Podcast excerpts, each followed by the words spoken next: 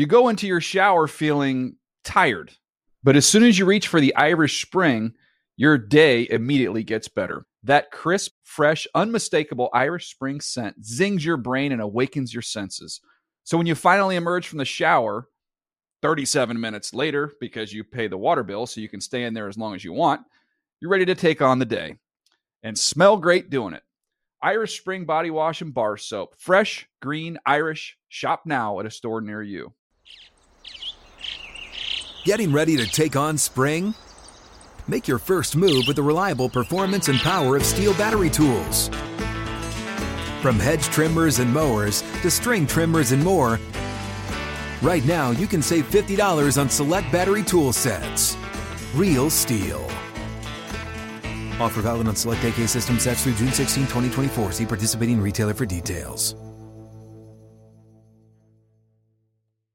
When you buy Kroger brand products, you feel like you're winning. That's because they offer proven quality at lower than low prices. In fact, we guarantee that you and your family will love how Kroger brand products taste, or you get your money back. So next time you're shopping for the family, look for delicious Kroger brand products because they'll make you all feel like you're winning. Shop now, in store, or online. Kroger, fresh for everyone.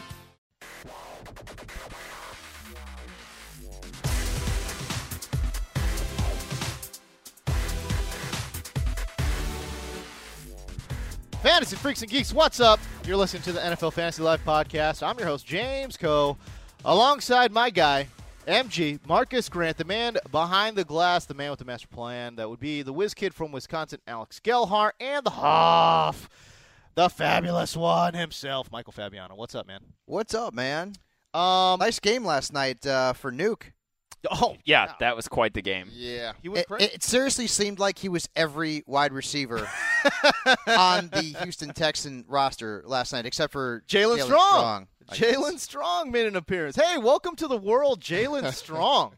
Uh, it was so sad for USC fans too. Not only did they suffer a uh, Uh, a do we have- tough loss, Uh, let's just get that out of the way.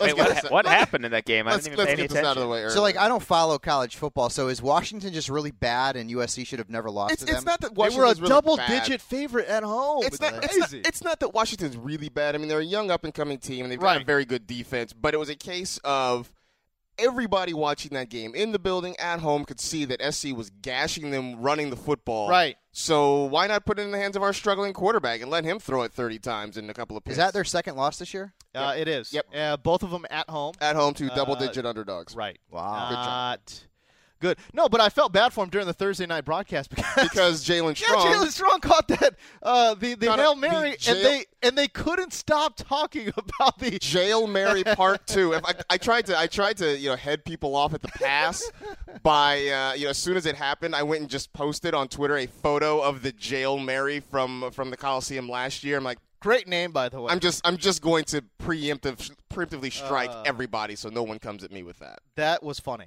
um, and I felt bad for USC fans. It was uh, it was kind of not cool. It was a double whammy. It was a that. double whammy, piling on. Uh, but no, it's fu- it's crazy because the old guys, man, the old guys rule. Yeah, that was. It, this is so silly because people always buy into this like revenge narrative and fantasy, like, oh, so and so's playing their old team, and well, th- sure, there's probably a little bit of something to it. Like, But if are we're- we at the point where w- maybe we should start? Now, I- I mean, Golden Steve- Tate didn't look- do a thing against Seattle. Right. Okay, okay, so- but I mean, let's just say, how about establi- older established stars versus uh, uh, old team in a revenge game? Steve Smith last year just went bonkers. Okay. Uh, DeSean Jackson went ridiculous. Uh, I mean, it's kind of like against Philadelphia. So I, I don't know. Is, is there something I, I don't. to it? I don't know if it was a revenge game specifically. I mean, I, I do feel like maybe they tried to get Andre Johnson a little more involved against his old team. But one of the things I did hear, you know, in the afternoon yesterday before that game was that a lot of the Colts players were talking about Matt Hasselbeck and saying that if you get open, he right. will reward you. That he's going to find you with the football, and, and, you know, and I don't know if that was necessarily a criticism of Andrew Luck or what Gosh, have you. Sure, sure sounds like it. But uh, apparently, you know, the, the the pass catchers there like the fact that Hasselbeck tends to spread the ball around a little bit more. Uh, by the way, are we one Andrew Luck interception away from a full blown uh, no way. quarterback? You're Come No. on, You're no, no, no, no. I'm not saying that there is one. I'm just saying there's going to be stories no. There's not saying there is by by potential dumb sports writers. quarterback controversy. I mean, look, there's a lot of Maybe. column inches to fill and a lot of digital media space to, to fill up there. So, you know, maybe somebody will come up with that idea, but Yeah. I'm just no one's saying. buying it. Although, I'm um, saying. you, you want to talk about someone who came back. Uh, I I don't know that I've ever had as much anxiety as I did last night watching Arian Foster as someone who owns him in like four or five leagues. Yeah. Okay. Every time he touched the ball, I started to get nervous. I did too. and then when he got that when he got that that injury and he's out, I'm like, you got to be kidding me. But he had a strong game. Yeah, He had he- nine catches. He clearly wasn't like 100% Arian No. Foster, No. but he's still really good. Right. He's so smart and so fluid. He just lacked that like extra gear he usually has.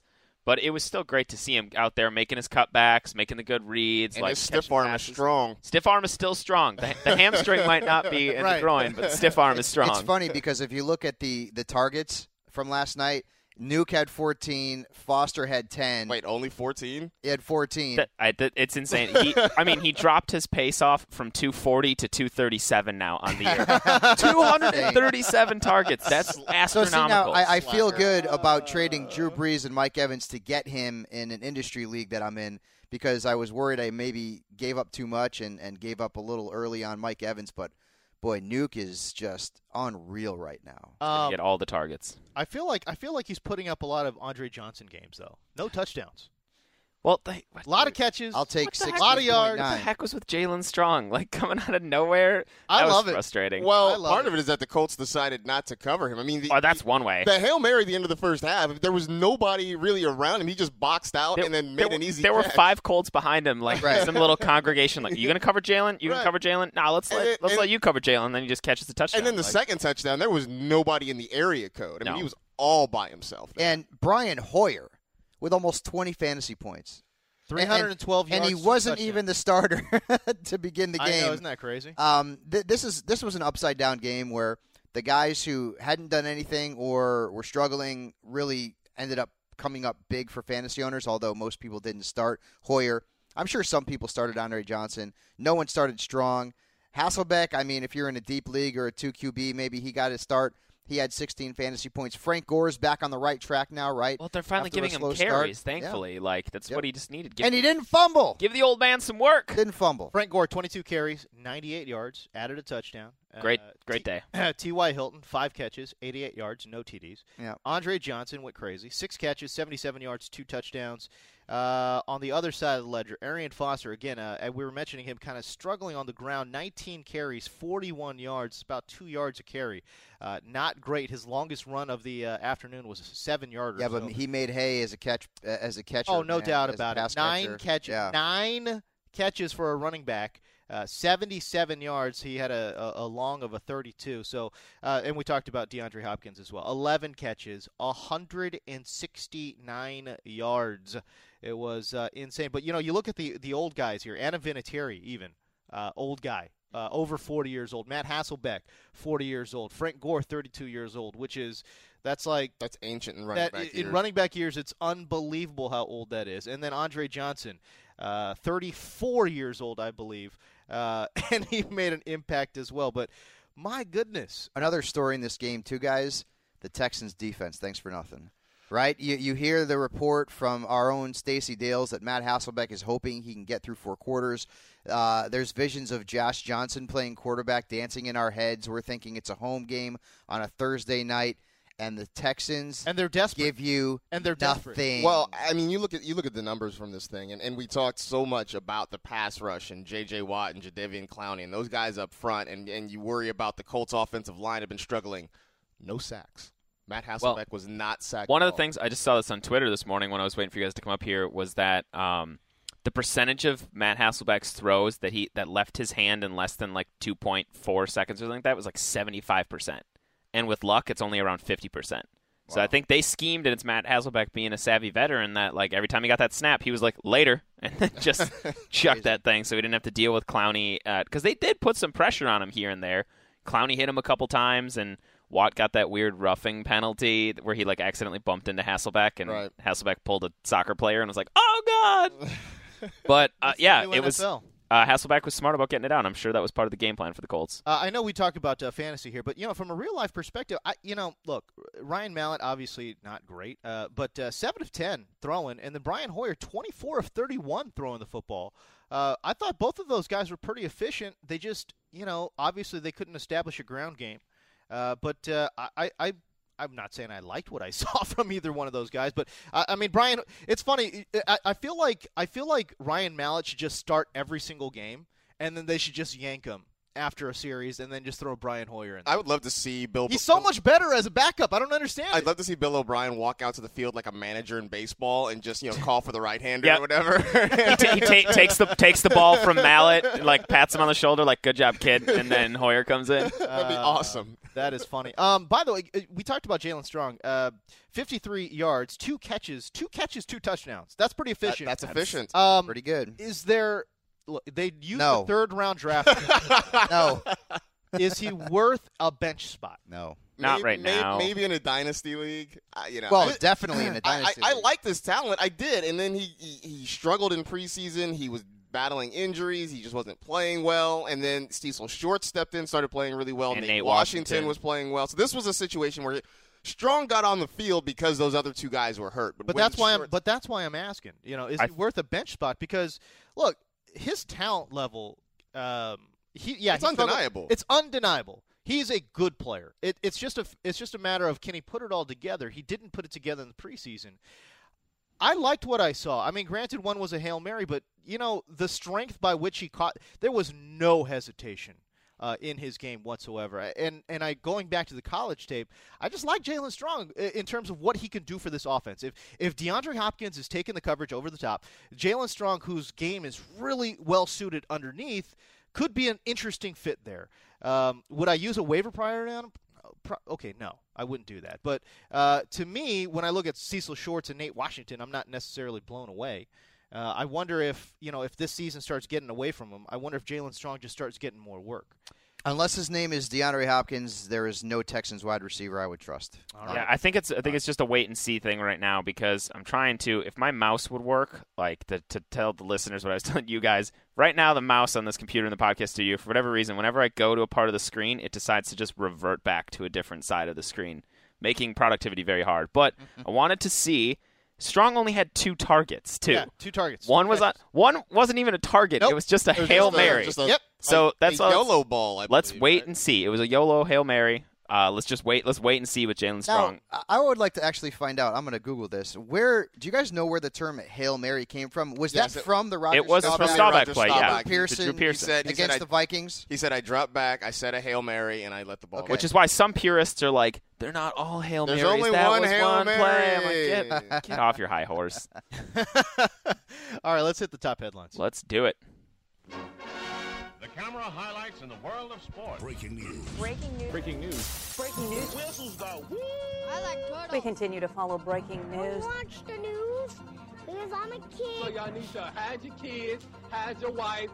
All right, your top headlines. We start in Seattle. Uh, Darrell Bevell, uh, the offensive coordinator for the Seahawks, says he's quote doing everything we can to get Jimmy Graham involved. Do you buy what he is selling, Alex Gelhar? Nope.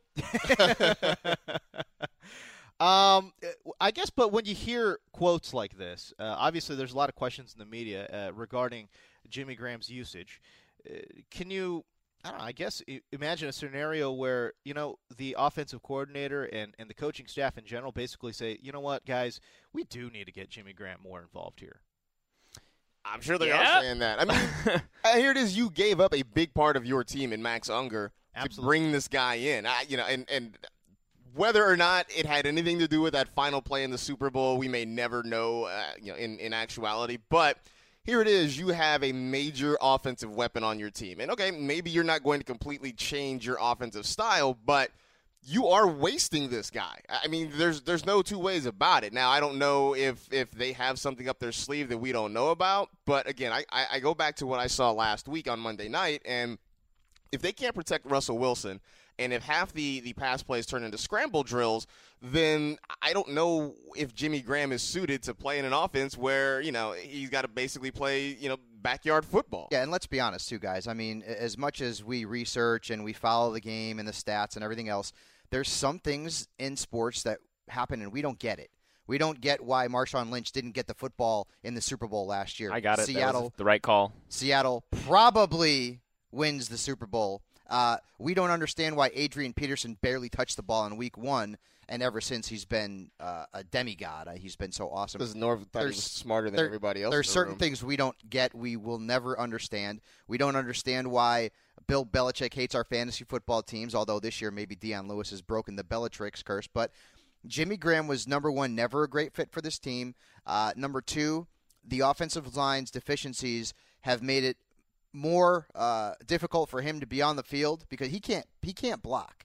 And if you remember that quote back in the preseason where he said, "Hey man, you know, 75% of the time I'm going to be blocking out there." Maybe he was joking, maybe he wasn't, but the tight end is utilized to block in this offense, not to be a pass catcher. And Marcus hit it on the head. If the offensive line can't do its job, Jimmy Graham cannot can't get out in space, and they're playing sort of backyard football where Russell Wilson's running for his life and looking for the first open guy, especially when Marshawn Lynch is not in the game. Jimmy Graham is going to be neutralized. I guess what I don't understand though is if the offensive line can't block, you throw to the tight end. It's the quickest way to get yards. Not if the tight end's being doubled. I, the question is, is he being done? I mean, Well, last week he Last was week being he was being bracketed a lot. They would have the safety over the top and the linebacker underneath. Yep. And Seattle, I mean, uh, the Detroit has some pretty good linebackers too, so that might have been part of it. But And Yeah. this week, I mean, Cincinnati's given up fewer than five fantasy points a game to tight ends. yeah, it's just uh, it's not good. It's hashtag ungood, as Marcus says. uh, we will stay in Seattle where uh, Marshawn Lynch misses practice. He's basically, Bro, I've been here the whole time. I- you know, I don't know about that one. He's there. He's in the press box. uh, might be true. Might be true. But uh, he's missed practice time. Uh, you know, he's considered you know week to week, game to game. Um, I, what do we make o- of of the injuries? Uh, we don't even know really what it is at this point because what was it before? It was a um, I think he was dealing with a calf, and then when we saw him in the game, they were working on his back, and then they said he was out with a hand. yeah, it's been his back for a couple years. I think the first injury he had earlier in the season was a calf, and then it was a hamstring. So that's why that's why you get worried is when it's three separate things piling up. Yeah, I, I mean, I don't know how accurate the, the medical reports are. Um, you know, obviously they have uh, a vested interest not to necessarily be 100% truthful uh, with what he's actually dealing with. But no, you're right. The wear and tear. Uh, you, I mean, we talk about the carries, the touches, and all that. How about just all the games? I mean, with the two Super Bowl runs that the Seahawks have had, uh, I mean, we I know there's been a lot of press coverage on it, but uh, he's basically played an extra half season compressed into two years. It's he has done a lot of work, and I, you know, I know a lot of uh, owners are worried about Marshawn Lynch. So I guess I'll throw it out to you guys. What should fantasy managers do with Marshawn Lynch, Marcus Grant? Well, I mean, if you're really, really panicked, you try to trade him. But I, I still believe that, that he's going to be a big part of what the Seahawks do down the stretch. I mean, this team Uh, is going to be in the thick of the hunt for the NFC West title. They are probably going to be a playoff team unless something really catastrophic happens. So that means that down the stretch, regardless of, of whether Fred Jackson is there or Thomas Rawls is there, they're going to need Marshawn Lynch to be successful, and they are going to get him the football and plenty of opportunities. So, I mean, if if you have the the opportunity to be patient, I understand that you know not everybody can do that depending on your fantasy roster, then I think you, you wait and you give him an opportunity. But if if you're panicked and if you need help somewhere else, you know, try to deal him. Somebody will take him based on name value alone. I guess potentially that's you. You do one of one of two things. You keep the faith and hope that he returns to beast mode, or you try to package him in a trade. Because I don't know that you're going to get value for him one on one. Uh, you're not going to get, say, an Emmanuel Sanders for him or a Julian Edelman for him. You're not going to get uh, that kind of value right now. Um, at least not in most leagues. But if you package him potentially, uh, there's there's a chance. But I wouldn't give on him, give up on him just yet. I have him in our NFL Fantasy Live league, and I am crossing my fingers and keeping the faith that at some point when he gets healthy, he'll come back and play well. He does have a pretty good playoff schedule too, if you look at it. All right, so I got to ask. Uh, we we mentioned trades a lot, um, and sometimes you know I get comments like, "Well, okay, trade him, but for what? Uh, not for a specific player, but what level of player are you trading him for? Are you trading him for a wide receiver one? Are you trading him for I don't a think wide you're getting receiver that. I don't think you're getting that back right. I don't think you're getting that back either. Are you trading him for a wide receiver two? Uh, what are you trading him for? You've probably well, you know me. I'm going after the gusto, so I'm going two for one. But if you're going one for one right now, I don't know that you can get one of the top 10 fantasy wide receivers, and I'm not talking about Travis Benjamin, okay? I'm talking about some of the elite. Talking guys. about James Jones. I'm talking. well, no, I, I wouldn't. I, I wouldn't. I wouldn't do that either. Um, th- there are other wide receivers out there that you can get. Uh, to be quite honest with you, you can you can probably go Amari Cooper for Marshawn Lynch straight up. Someone would probably do that trade. I think someone would probably do a Keenan Allen for Marshawn Lynch deal. But I also believe that it depends on how desperate another team is to get a running back and how much they're willing to risk. But I'm not going to give Lynch away for a bag of peanuts. That's for sure. Alex? Yeah, I think Fab said it though. The best is to try and package him, put him with some lower tier guy that's playing well right now, uh, that's on like the wide receiver three range or you know RB three range or whatever, and flip the both of them for a better for a better prospect to help somebody out who needs the depth and could uh, you know is optimistic that Lynch is going to return. All right, there you go. Um, Dion Lewis got it. Do, am I reading this right? Dion Lewis got a two-year. Yes, he did. Mid season. yes, he did. Which, by the way, the Patriots never do. Right, They- not to running backs. Uh, not to anybody. They they never work out extensions in the middle of a season. Um, i it's it's a fair point to ask: Is Bellatrix officially over? I'm gonna, I'm, I'm, I'm gonna say yes. I mean, I want to tentatively I'm- say I'm- yes. I'm- like- I don't want the Bellatrix to hear I and know. come like, back. can we, can we, you know, somehow excise this part of the podcast so it doesn't get back to, to Boston? I, I think it is. We- They, again, I go back to the first couple weeks of the season when Dion Lewis put the ball on the ground in back-to-back games, right, and stayed in there and remained a big part of what they do. Uh, you know, and and I think I think this week's going to tell us a lot when we see how much LeGarrette Blunt gets used. I mean. Blunt had a, a big game a couple weeks ago, but a lot of those came once the game was out of hand and he scored a lot of touchdowns late. But if this game remains at issue for most of the afternoon, which is possible against the Cowboys, um, you know, I'm curious to see how much Dion Lewis is on the field versus how much LeGarrette Blunt is on the field, and that might give us a clue. Um, it, it's interesting too. I, I think about what the Patriots are trying to get done offensively. They're throwing the ball. I mean, they look like Baylor out there. I mean, it's just shotgun and go every play. Uh, how Brady's ma- on pace for almost 6,000 yards passing. It's Yeah, it's crazy. But how many pass attempts is he on pace for? That's the real question. a lot. I, Uh, don't know. I mean, I'd a have to, crazy have to amount. A crazy. How many times did he throw the ball last game? Almost sixty times. I'd have to take Uh, that. yeah, I'll pull I'll pull it up while we go. But I think this is like Marcus. You're right. Next game we're gonna really have to see. But this is such a sign of them putting their chips behind Dion Lewis. And if you, I mean, if you watch the tape, he's been phenomenal for them, and he's he's like a perfect fit for what they do because he's elusive. He can run between the tackles and outside, and he's dangerous after the catch, getting passes out of the backfield. I guess the point that I was making is if the Pats are going to be throwing the ball 50 times a game or more, um, Dion Lewis obviously is the pass catching back, and that's why he's in there.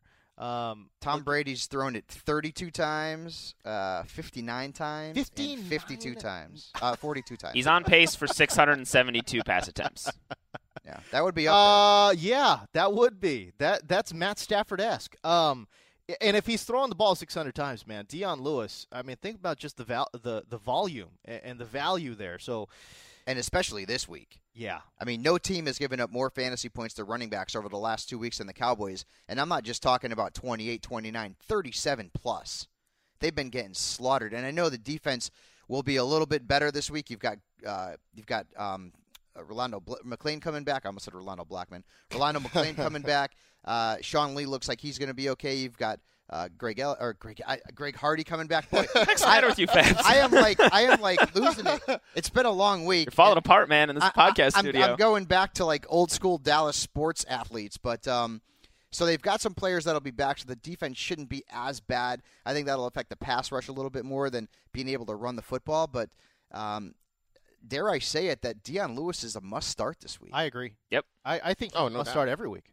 Um, he's he's shown me nothing to to shake the faith at all. All right, let's talk about some other injuries uh, in Baltimore. How about Triple S? Steve Smith, senior, Crockett Gilmore. They didn't practice. Uh, I feel like they got a couple more injuries there as well. Oh, uh, uh, Breshad Perriman obviously still dealing with that uh, very extensive knee injury. Yep, Campanaro's on IR. Campanaro's on IR. Who's healthy? Kamar Aiken. Kamar Kamar Aiken. Aiken. Hey, Come on down. Where is the franchise? We're talking about Kamar Aiken, and the franchise He's- is not in the building. He's downstairs grinding out content. He's, he's the Ah. only he's the only one in the fantasy stronghold right now. You Bless always, his soul. you always so. believed. I like that that should mean uh, quite a good workload for Justin Forsett. You would think against That the too. Browns, who can't stop the run.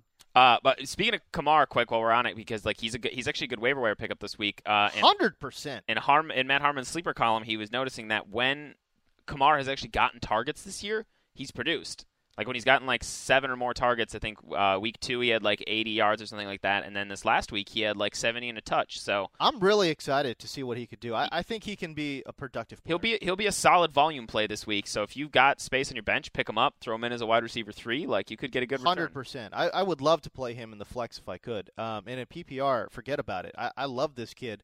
Um, in terms of upside, uh, I'll tell you. I give you a super deep sleeper. I know he's not ready quite yet, but uh, just with all the, the, the depth chart problems they have there uh, for pass catchers, uh, Darren Waller. I know I talked about him earlier, but uh, a big guy, Georgia Tech product. Uh, and and again, when you think about Georgia Tech products, you think about Calvin Johnson, Demaryius Thomas, uh, and Des White. it- Nobody? Uh, Darren No? Waller is Okay. is built in that mold. Obviously, not nearly uh, as good in terms of being able to actually, well, you know, catch the ball uh, or r- really run routes. He's still very raw. Very very raw. Uh, but I tell you what, uh, just the opportunities. Uh, what do I say, man? Opportunity makes kings of us all. The- and and for me, I just feel like if he gets the opportunity in the red zone, in the red zone, yeah. a, a little lob pass from uh, Joe Flacco, uh, it could pay dividends. The I, the other super, keep an eye on him. The other super deep one is Chris Givens. They traded for him, former Ram. He's basically only a deep threat, but that's something that the team has been sorely lacking Sure. without Torrey Smith and without Breshad Perriman. So, Yeah.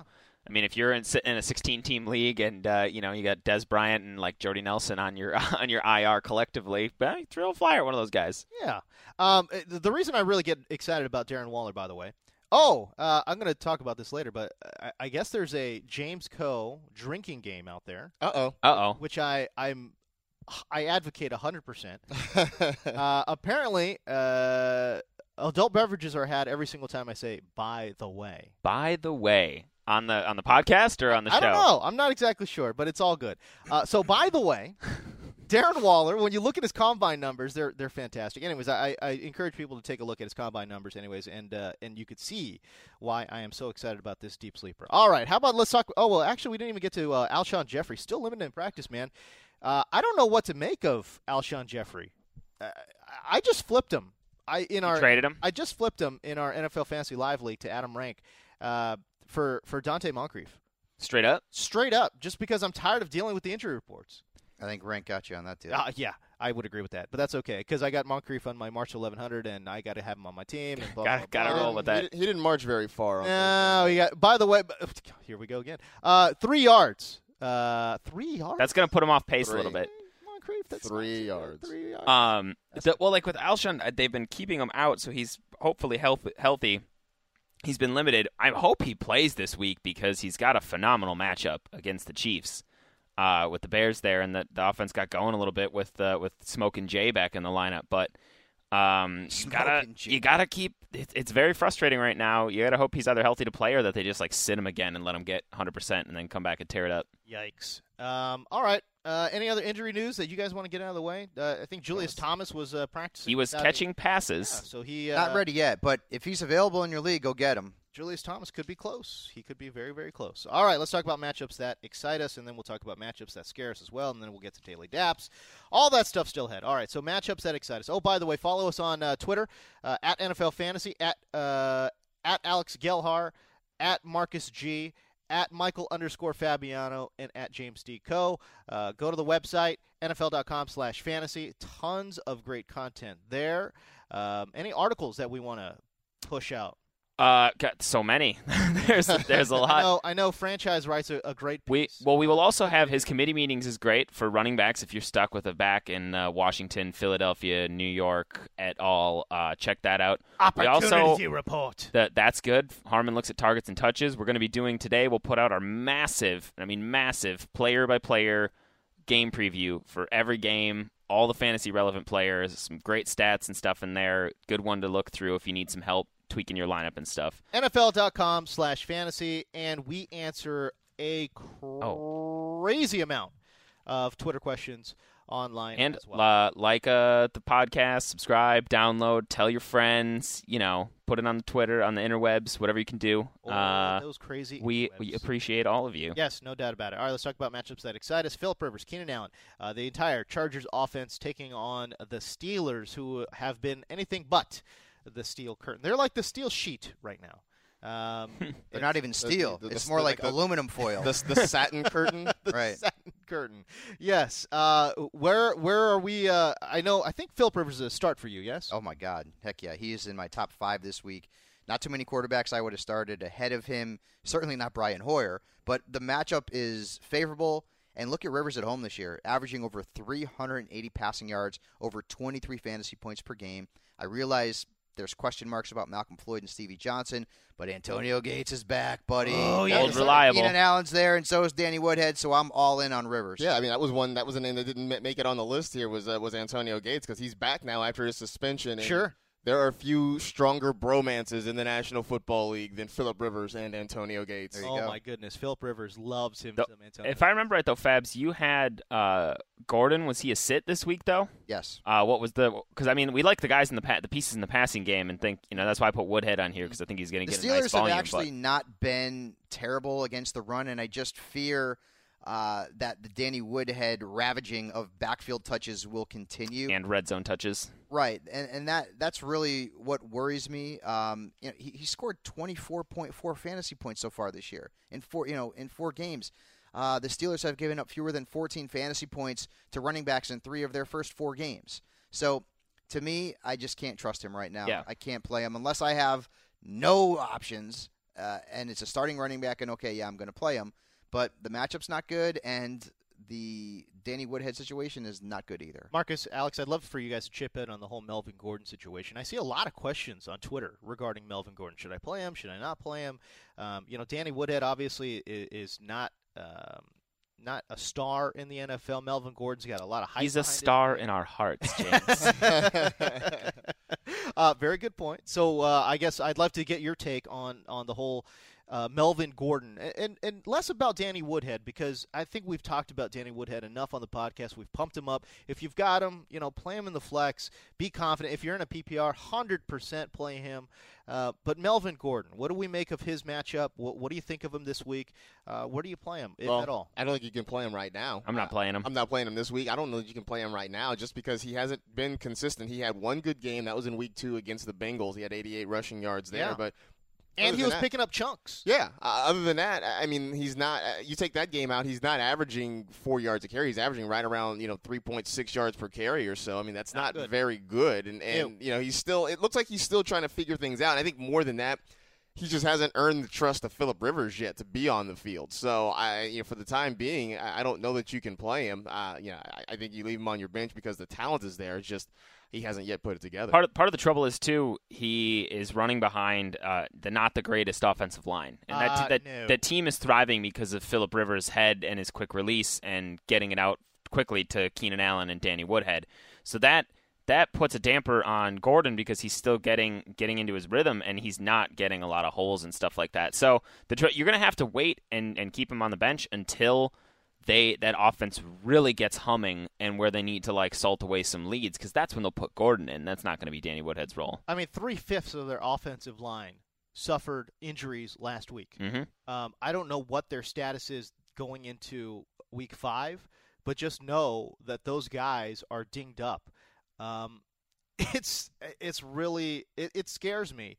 Um, I, I know that uh, I know the Steelers have not been great defensively, but I don't know, man. The the the offensive line problems there with San Diego, a lot of it just scares me. Uh, I think Philip Rivers is going to rely heavily on his two tight ends. Ladarius Green will still get work even with Antonio Gates in there, and and they almost have to.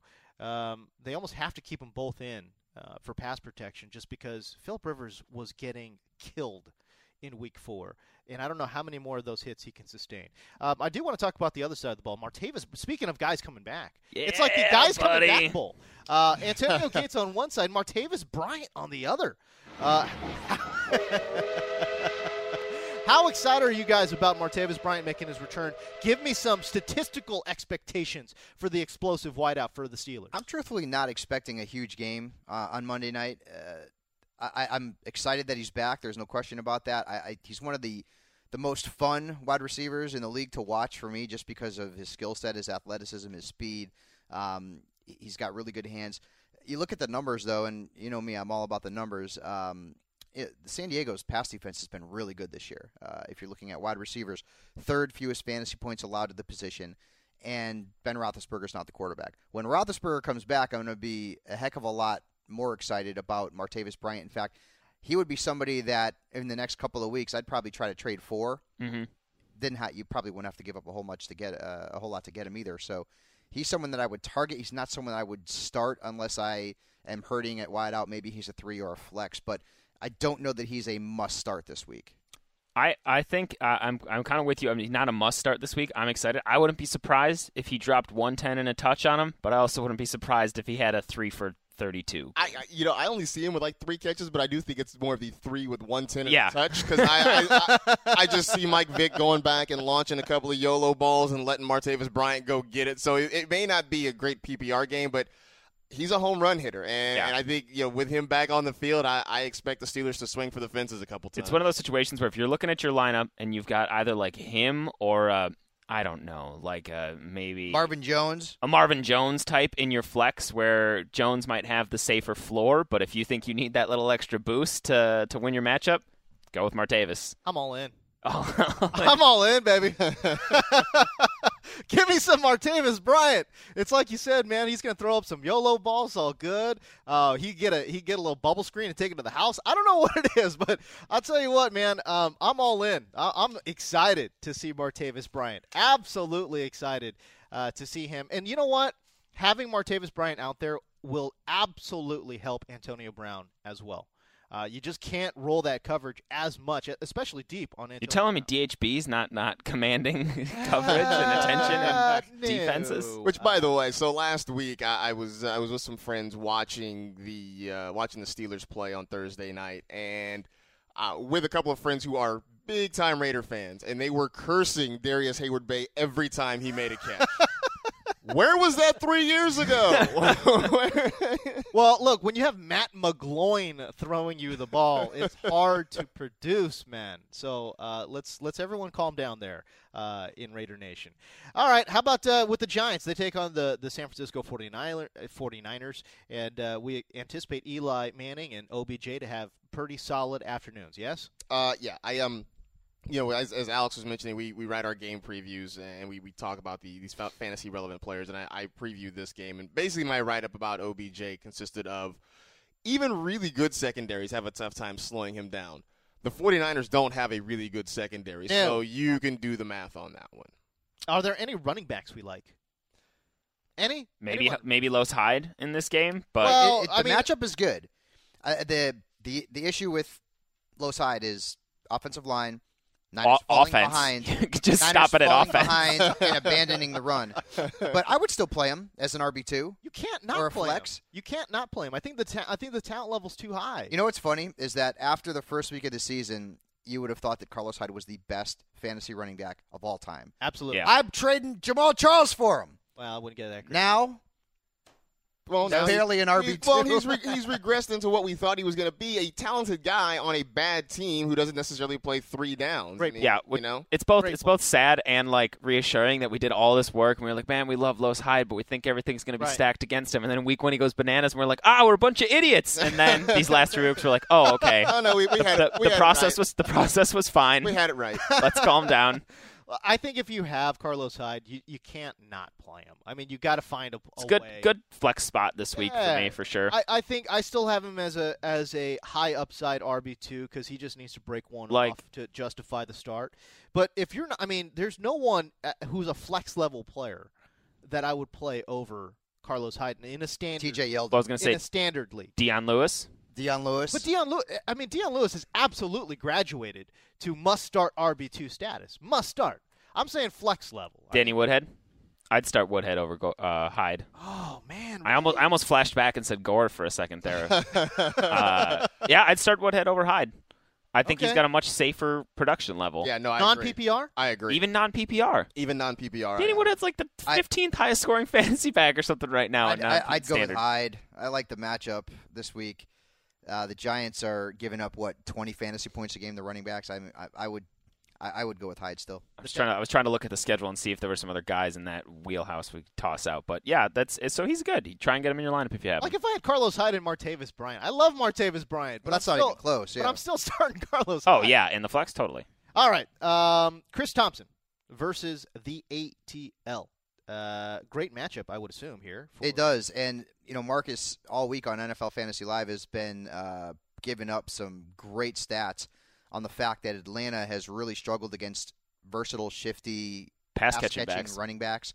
Um, you know, Lance Dunbar had a big game. Darren Sproles, who- Shane Vereen was the Shane other one, Vereen, right? Darren Sproles, Lance Dunbar. So uh, Wow. kudos, kudos to Marcos on uh, Mar- Marcus on uh, Marcos. Mar- Marcos. I am. I'll tell You You're Marcos hurting- Grant. I am hurting today, man. Like I'm so tired. this Someone week- needs to start You know a what- Marcos Grant. You know what that was? that was Miguel Fabiano coming It out. was. Thi- this week, like, has been so brutal for me between work stuff and other stuff, and uh, my mind is just shot. So, Marcus, um, I apologize for that, but I am trying to give you uh, kudos for for digging up that stat because Chris Thompson has big time PPR sleeper value this week. We're we're totally dragging this into uh, the NFL Fantasy Live show. By the way, Marcos Grant. we are going to have a Marcos Grant. I wish So, I had like Marcos a nice like flamenco sort of guitar thing over here We're to play right have now. Miguel Marcus- Fabiano. What else can we do? No, that's what we're going to have. It's going to be Marcos and Miguel. Are we going to Uh, be wearing like those, the, like the yeah. weird hats? Well, no. You guys just both need fake mustaches. Sombrero. That's all. Fake mustache. we are the most interesting men in fantasy. football. Exactly. Oh, there it is. Boom. Hold on, Hytham Kalani. We've got your next segment. uh, for those of you listening on the podcast, that's breaking news alert. Where's the bre- we need a breaking news sound? Breaking news alert. Marcos Grant. We have just come up with a new NFL Fantasy Live segment. And by the way, people might say, "What? That's that's dumb. That's stupid." Of course it is. Uh, of Have you course, it seen is. our show? Yeah, if you Have watch you seen, fantasy seen our the show? we did fantasy I mean, bartender. this- Trying to have We some have- fun. We have promos of Marcus smashing a computer like Office Space. I mean, that's what we You do. You know what one was the probably the the peak weirdness in the last couple of years was when you guys did the fantasy like romance novels a couple The- ago. It might have might have been the year before you It was- came, It James. was uh, it was two years ago. We did uh, for National Authors Month, I believe. We, uh, Right, did or it was like like National Poets Day. or- something like that. Yeah, it was like we something. did fantasy book reviews. Right. Uh, the I think the, the crowning achievement was uh, Eddie Lacy. the Eddie Lacy one was hilarious. Eddie Lacy, very Fabio like with no shirt on and his uh, his locks flowing was uh, that that. By the way, since you moment. can't see what's going on right now, Marcus Grant, maybe Marcos Grant too, is uh, wearing a Han Solo T-shirt, which is very cool. And if you're a Star Wars dork like we all are, and if you're a Cowboys fan like I am, you can go on NFL Shop and they actually have Cowboys Star Wars T-shirts. do they? A do they couple of them do are they in for the mail. other do they for other teams? I didn't too, look. it- okay. I didn't look, but I've got two in the mail. One of them is like Yoda's head, um, and uh, the other one is Darth Vader with Dallas Cowboys. That's awesome.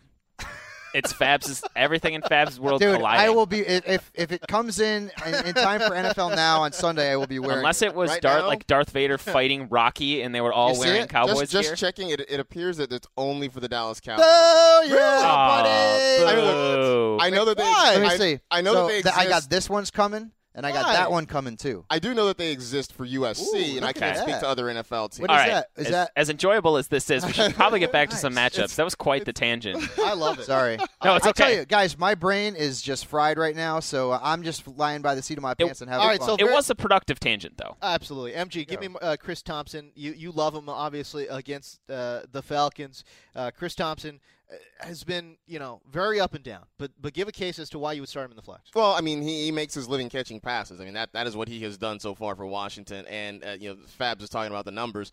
Uh, it's something like uh, Darren Sproles was seven catches, 76 yards. Uh, Shane Vereen eight catches, 76 yards. Lance Dunbar the 10 for 100.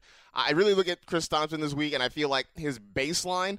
Seven catches, 75 yards. That's the baseline for Chris Thompson. That's a solid PPR day. Very if he gets into the end zone, you're loving life. He's also outsnapped both Morris and Jones lately, like seventy percent for him or something like that. Yeah.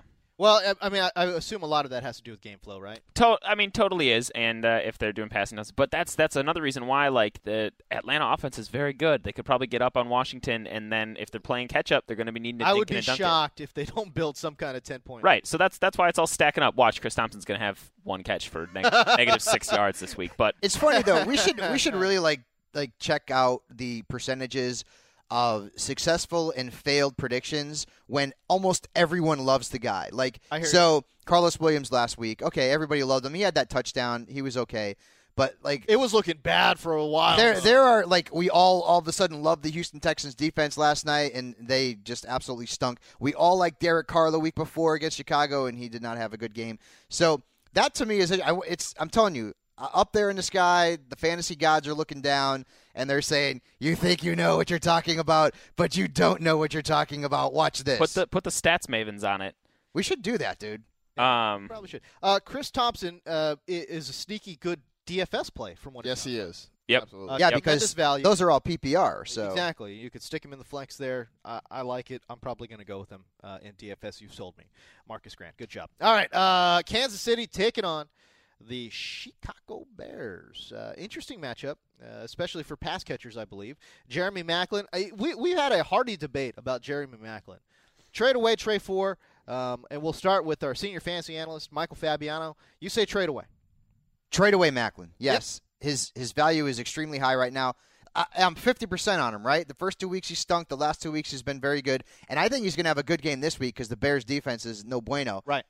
But I just don't see it continuing. The last two weeks have been very great, very good. Uh, but I think there's going to be inconsistencies as we've already seen from him. Sure. Two good games, two bad games. So I'd be trying to trade him now while his value is high, and you could probably get something pretty good for him at this point. You could probably get a pretty good player for him. As a matter of fact, it almost sounds like, hey, play him versus Chicago and then trade him. yes. Yep. Even better. Uh, what what what level of player are you moving for Jeremy Maclin? Dude, he's you know he's clearly in the, You know me. wide receiver two range. If he goes, if he goes out and has hundred and a touchdown against Chicago, and you're looking at a three game stretch where he's one of the best wide receivers in, in fantasy, dude, I'm, you know me, I'm going after the big names, dude. I'm going after uh, a, a guy, for example, like maybe Marshawn Lynch, because people are worried about him.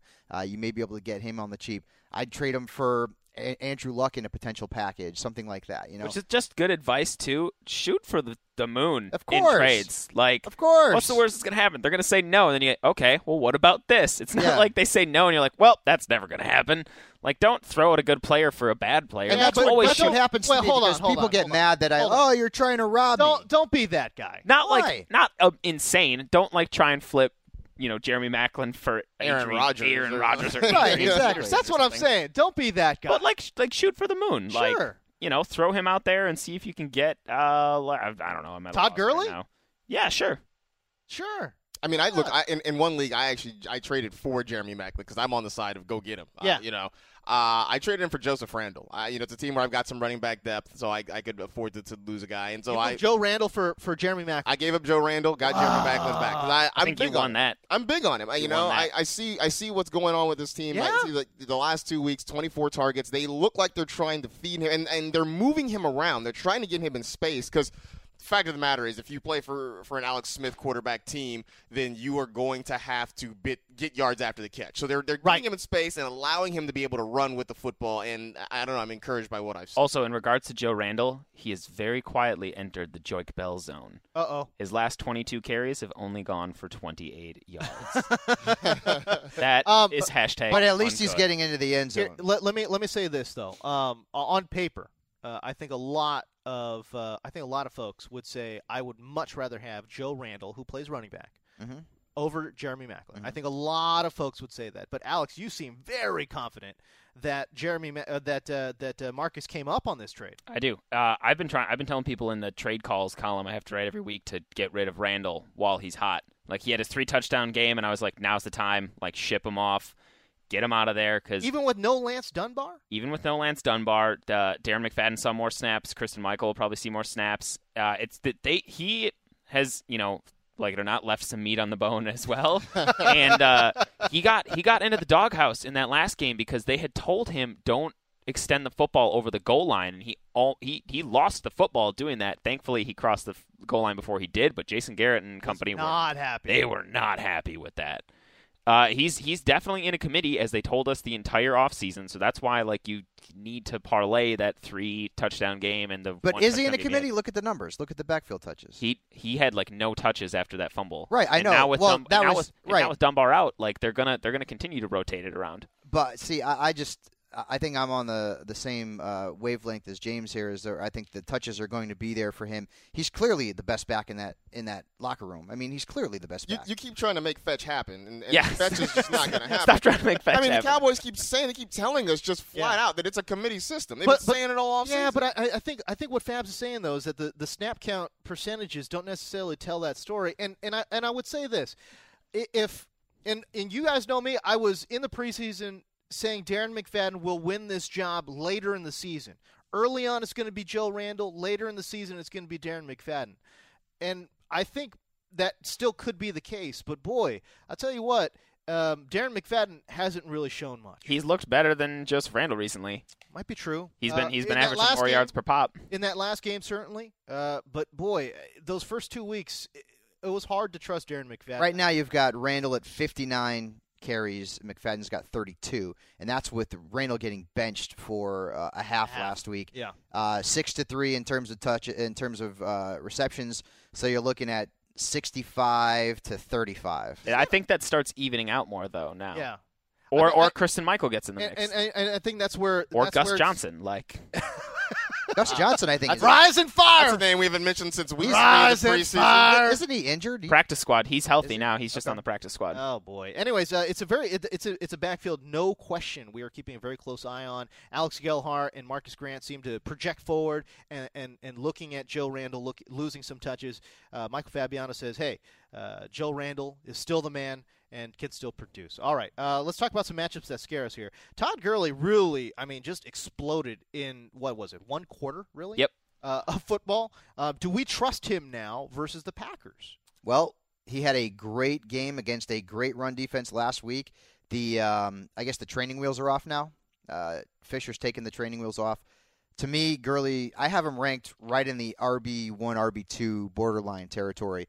And uh, regardless of the matchup, I'm going to play this guy. We have heard so many great things about him. He comes from a running back factory in Georgia, and he looked good. That knee didn't look like it was any kind of problem at all. He will have a, another test on his hands. Green Bay is very good against the run, especially against running backs. But I certainly would not be second guessing uh, starting him, even though the matchup is not that good. No, I think that the the reason I put him on here too is because I have him ranked highly as well because he's very talented and it appears he's he has won this backfield handedly. Yeah. However, the last the last three backs the the Packers have faced, uh, Marshawn Lynch, 41 yards. Jamaal Charles, like 47 yards. Carlos Hyde, 20 yards.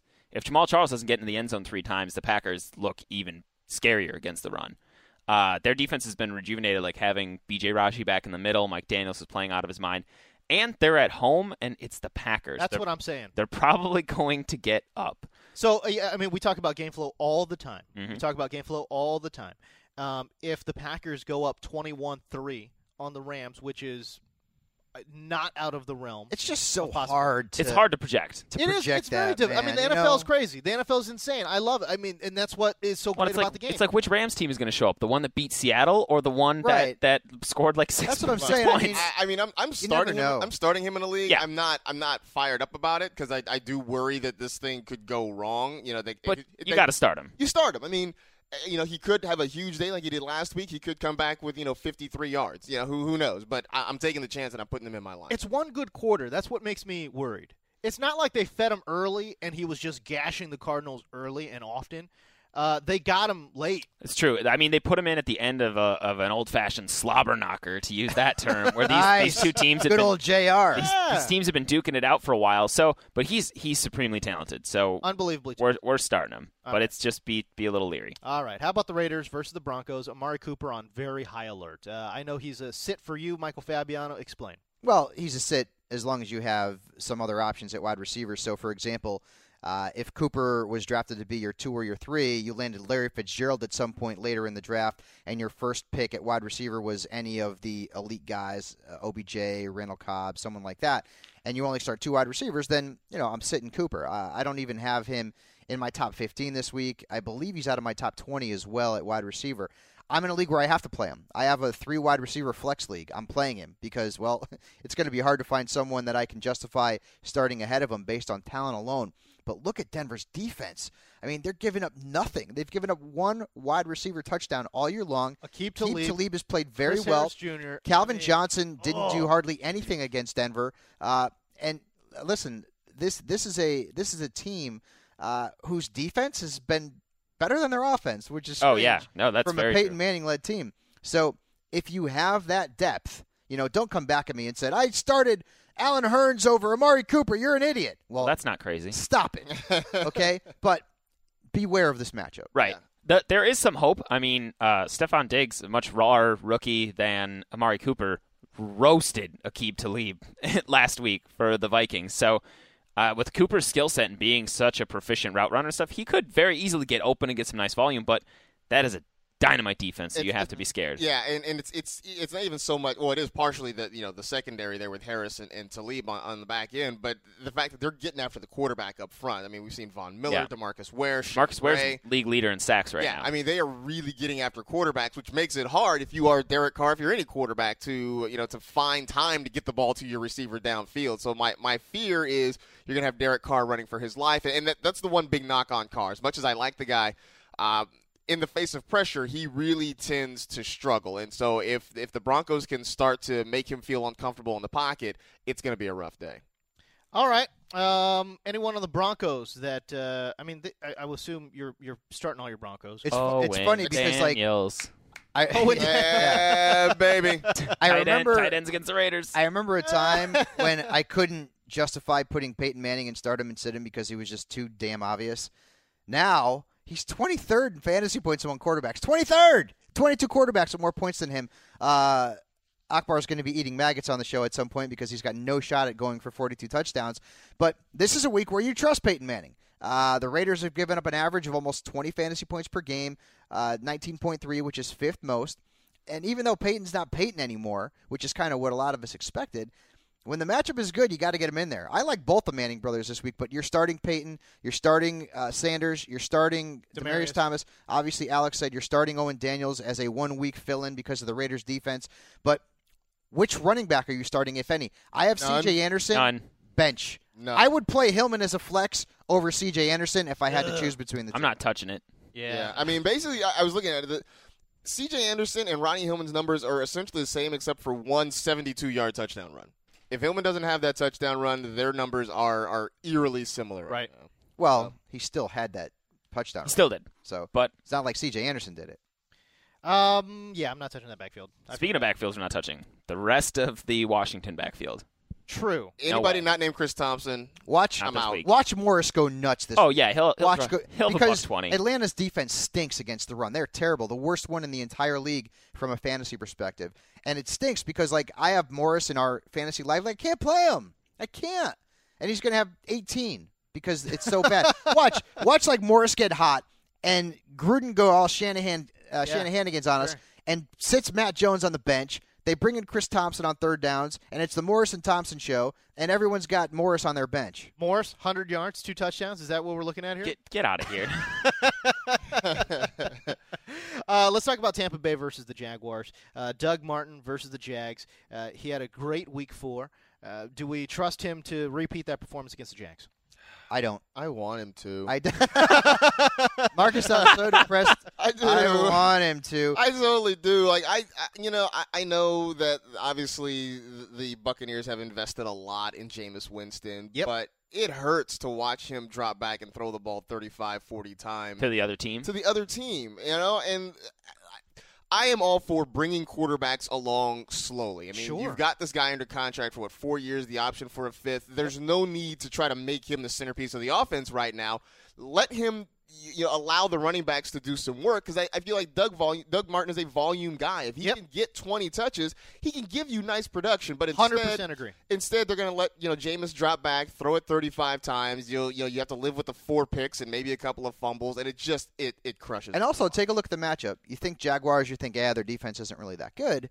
But they've given up fewer than 12 and a half fantasy points to running backs in three or four games this year. So it's not as bad as y'all think it is. The Jaguars' defense has actually been pretty tough against runners. And I'm not talking about 12 and a half per game to the number one running back on an opposing team. I'm talking about every Total. running back. Right. Uh, Isaiah Crowell, Duke Johnson versus Baltimore. Baltimore uh, famously has done very well against running backs, opposing running backs.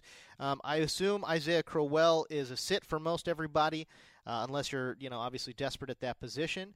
But what about Duke Johnson? Uh, he's got an interesting skill set, at least. They're versus Baltimore. finally using it too. He had like two passing targets the first three week two weeks of the year, and then he got 17 over the last two. In PPR leagues, I don't mind Duke Johnson as a flex at all this week because How many? No, I agree with you. Have uh, in week four, like eight or nine? in week four, nine, I think. I That's think he had nine. That's a crazy amount of receptions. Yeah, Um, he has he has 15 catches on 17 targets, I think, in the last And two weeks. you know what was one of the most impressive ones was where I mean he was lined up in the slot and he just go route, boom, gone, and you know McCown dropped the pass On right into him on that. tou- that that's like a wide receiver. I mean that he's talented. He's really talented, and I, I think he's more than a Giovani Bernard type. I think he could actually end up being at some point in his career like more of a featured back, not a guy who's going to carry it 300 times, but uh, certainly a guy who can give you 300 plus touches in a season. Um, so Duke Johnson, a start at the flex. PPR. Isaiah PPR. Crowell, sit unless you. Yeah, desperate. c- concerned about the Last about year, defense. two games against the Ravens, 61 yards, no touchdowns. Uh, any other matchups that you want to hit, Alex Gelhar? Uh, just real quick, uh, Pierre Garcon in that Washington game should see a lot of volume, but you got to get got to be worried he's going to get the Desmond Trufant treatment, and he has just been erasing. Is wide DeSean receivers. Jackson coming back? Not yet. Not it sure doesn't yet. sound Yeah. like. Yeah. I was, I was I was trying to research around, and uh, from what I could tell, he's he's not quite back yet. He did individual work this Right. week in practice, so maybe next week, but I think he's out for this one. Sneaky, super deep play. Okay. I think this was one of your danger zone picks. Was Derek Carrier though? Yeah, buddy. They traded for him because their tight ends have just evaporated from the Washington roster. And if Jordan Reed sits, that it sounds like Derek Carrier is going to have a could have a ton of targets. They should have called Chris Cooley. Again, I talk No, about I talk about combine numbers and pro day numbers all day long, and, and and rightfully so because if you have no game tape on a guy, what else can you really go on? But Derek Carrier is an unbelievable athlete. Very good athlete. 6'4", 240. At his pro day, uh, he went to Beloit College. Beloit College, small school in uh, the home state of the Whiz Kid in Wisconsin. Uh, and he played basketball there. He's 6'4", 240. He ran a 4.540. A 4.540 Speedy. uh, for a tight end is crazy fast. Uh, and by the way, uh, he played basketball at a small school, and now he's playing tight end. That's never worked. Boy, have the we heard that before. That's never worked in the NFL. Uh, yeah, so I, I, there's a lot to like about Derek Carrier. He couldn't sure. see the field because they were monetarily and philosophically invested in, in a few other tight ends.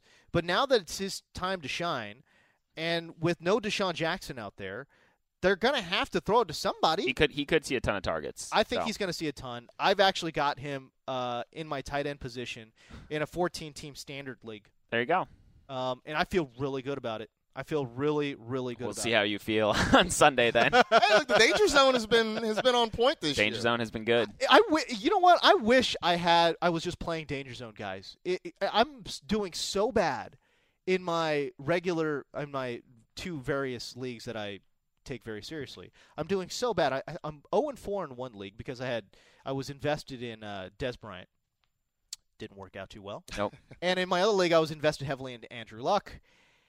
That also did not work out Not so much. too well. All right, that was yeah. Uh, I'm really Should we- looking. Uh, we should do daily dabs, but Let's- I'm really looking forward to as a segue. I'm really looking forward to Marcos and Migu- Miguel. The most interesting man in fantasy. Read all about it.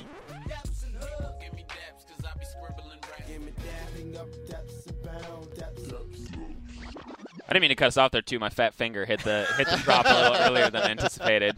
it's all good. Why don't you kick us off? Uh, all right. Well, my daily dab has got to be. I mean, it, it might have been yours too, Marcus. But we're uh, we've talked about the movie Samurai Cop on Yes. this podcast before, and we are going to the world premiere of Samurai Cop Two tonight So you are not. in So LA. excited. Yes, we will. So At excited. the, the Laemmle in uh, in North Hollywood, we're going to go. Uh, Harmon's coming with us. A couple of my other friends. They started a Kickstarter after the original Samurai Cop became a cult hit. Got funded. They've made a sequel, And not only is it going to be insane, and most of the original cast is returning, but Oh my. they've added they've added Tommy Tommy Wiseau. Wiseau. So we're gonna go tonight. We'll have a full review for you on Tuesday. I have been waiting for this for months. It's going to be Terra bad, and I'm so fired up about it. Oh my. the trailer looks amazing. Just Google Samurai Cop 2 trailer and Oh. just oh god, bask in It's its glory. So good. Uh, while we're waiting for mine, can you go on YouTube and find the Simon and Simon theme song? Ah, yeah, I know where this is please, going. please fire that up. I know where Uh, this is okay, going. I will. I will try. Uh, in the meantime, I guess I see because it's it's good that I had a, a second dap in my back pocket because I had a feeling that this is where that was where Alex Gelhar was going to go with his. um, look, I want to give a dap to Gatorade coolers. It's been a rough week. it has been a rough week for Gatorade coolers. First on Wednesday night, you had the wild card uh, game in, in the National League between Yeah. the Pirates and the Cubs. And after that weird bench clearing stare down between the two teams, Sean Rodriguez for the Pirates goes back in the dugout and decides to go, you know, Mike Tyson on a cooler and start punching it left and right. Generally, not a good call. Not really a good call. Um, and then on Thursday night, in in the NFL game, you, know, you have the Texans and Colts. Arian Foster had that weird, you know, he, he got hurt, left, brought himself back in, then was taken out. And then you see the shot of him on the sideline grabbing several Gatorade cups and snatching them and throwing them down to the ground. Look, guys, I mean, I know you're upset, but but you know, Gatorade coolers' lives matter. I don't understand what's going on here, so I just want to give a, a dap to uh, to Gatorade coolers because you know they, they didn't do they didn't do anything to deserve this. they they're didn't just, do they're just trying to do their job. They're job. just trying to do their job. Just you know, Just keep you hydrated. refreshment, hydration. That's all they want to do. Gatorade loves it too when when th these guys just lose it on their product. the baseball one was the saddest thing I've was. in professional sports. It was. It was was. so sad. Uh, Miguel Fabiano, give me a dap. Uh, I've got two. Uh, first one, quick to uh, James Corden, who allowed Akbar and I to be involved in the, a few skits for his late late show on CBS last Has that night. aired? It aired last night. Oh, uh. I tweeted it out. It's on YouTube, so Oh, you can check it out. Um, I will not be going for my SAG card anytime soon. That's for sure. My other dap is to my buddy Max Greenfield. And if you guys like American Horror Story, they just started up a new season called American Horror Story Hotel. And poor Max, well, let's just say uh, the worst thing that happened uh, to him is I the worst was, thing I hear he was violated. that could happen to a man. Um, obviously, it's an act and uh, it's a show, but uh, I, I still felt bad for him when I was watching it happen. So, uh, Max, who was the uh, current reigning NFL Fantasy Celebrity League championship, um, kudos to you, my man. I hope you're feeling okay. Is that the actor from uh, New girl. Schmitty. Girl? New girl. He's been doing a whole bunch of stuff for Oh, McDonald's, good. and uh, yeah, um, Good for him. All right, James. he didn't fare as well in the uh, first. All right, so Hey, I'll, We're gonna I'll- have we're gonna have to bootleg this though, so I'm gonna put my mic close to this. I don't have my laptop up, so I can't Oh, plug. I I can't wire the board. Okay, but no, that's all right. fine. That's well, hold fine. on one sec. Okay, so I'm gonna go. I'm gonna go shotgun style here. Uh, I'm gonna give a daily dap to uh, Golden Goff, Jared Goff. Hardly ever have I seen. Oh yeah, here we go. Uh, the Simon and Simon theme song. I'm gonna give a dap to. Uh, it's. I, I was doing research for Danger Zone. Don't ask me how I got to Simon and Simon. I made a weird Simon and Simon reference. Oh, this is what it was. One of the actors for Simon and Simon, Jameson Parker. uh, Jameson Parker, went to Beloit. oh, nice. Uh, which is how I pulled the, that off in Danger Zone, which is, uh, of course, by the way, I'm having a ton of fun with Danger Zone this year. We had a ton of fun last year, too. but- also, wait, real quick, Simon and Simon aside, did Yeah. you see? Because Marcus sent it around the Yes! the Funny or Die thing or whatever. Funny or Die. no, Adult Swim. Adult Swim. Okay, good. uh, Adult Swim, they do a shot for shot remake of Simon and Simon's intro. Uh, Marcus Grant, I think, tweeted it out. Uh, it's great. Go look for it. It is really, really funny. Starring John John, Jon Hamm and Adam Scott. Adam Scott. Yeah, Marcus sent it to me. He's like, "It's worth the 11 minutes." I was like, "That's an eternity on, on No, internet it's time." but it's funny. it was great. Um, so yeah, I'm gonna give a da- uh, daily dap to uh, Simon Simon theme song. Daily dap to Leonard Fournette and Ezekiel Elliott. They're making watching college football fun again. Um, and speaking of college football, I will give my final daily dap to the Golden Goff, Jared Goff. Hardly ever have I ever seen one man carry a team as much as I've seen Jared Goff. They're 5 and 0 right now. Their defense is abysmal. They're atrocious. Everyone on the team is a below average college football player. Jared Goff is playing out of his mind. And he is absolutely carrying the Golden Bears. They take on uh, the fifth-ranked Utah Utes. 7 p.m. ESPN. Go Bears. The two Utes. the two Utes. Utes. Uh, 7 p.m. ESPN. Go Bears. I'm looking forward to it. Cal versus Utah. There you go. That's my daily dap. Beautiful. Let's get out of here. All right, for the Whiz Kid from Wisconsin, MG, Marcus Grant, and Michael Fabiano, the Hall of Famer, Miguel and Marcos. I'm James Koh. I'm Jaime. I'm out.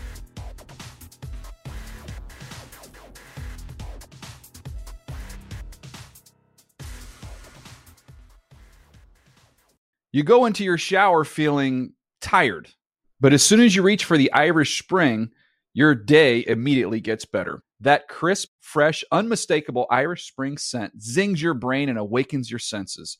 So when you finally emerge from the shower, 37 minutes later, because you pay the water bill so you can stay in there as long as you want, you're ready to take on the day and smell great doing it. Irish Spring Body Wash and Bar Soap. Fresh, green, Irish. Shop now at a store near you. Live Nation presents Concert Week. Now through May 14th, get $25 tickets to over 5,000 shows. That's up to 75% off a summer full of your favorite artists like 21 Savage, Alanis Morissette, Cage the Elephant, Celeste Barber, Dierks Bentley, Fade, Hootie and the Blowfish, Janet Jackson, Kidz Bop Kids, Meghan Trainor, Peso Pluma, Sarah McLachlan. Get tickets to more than 5,000 summer shows for just $25. Until now through May 14th. Visit LiveNation.com slash Concert to learn more and plan your summer with Sean Paul, Sum 41, 30 Seconds to Mars, oh, and Two Door Cinema Club. Awards Watch says Liam Neeson is at his best. Don't miss In the Land of Saints and Sinners. Having left his dark past behind, retired hitman Finbar Murphy, played by Neeson, leads a quiet life in a remote coastal Irish town. But when a menacing crew of terrorists arrive, Finbar is drawn into a vicious game of cat and mouse, forcing him to choose between exposing his secret identity or defending his friends and neighbors. In the Land of Saints and Sinners from Samuel Goldwyn Films and Sony Pictures Home Entertainment. Watch it now on digital. Rated R.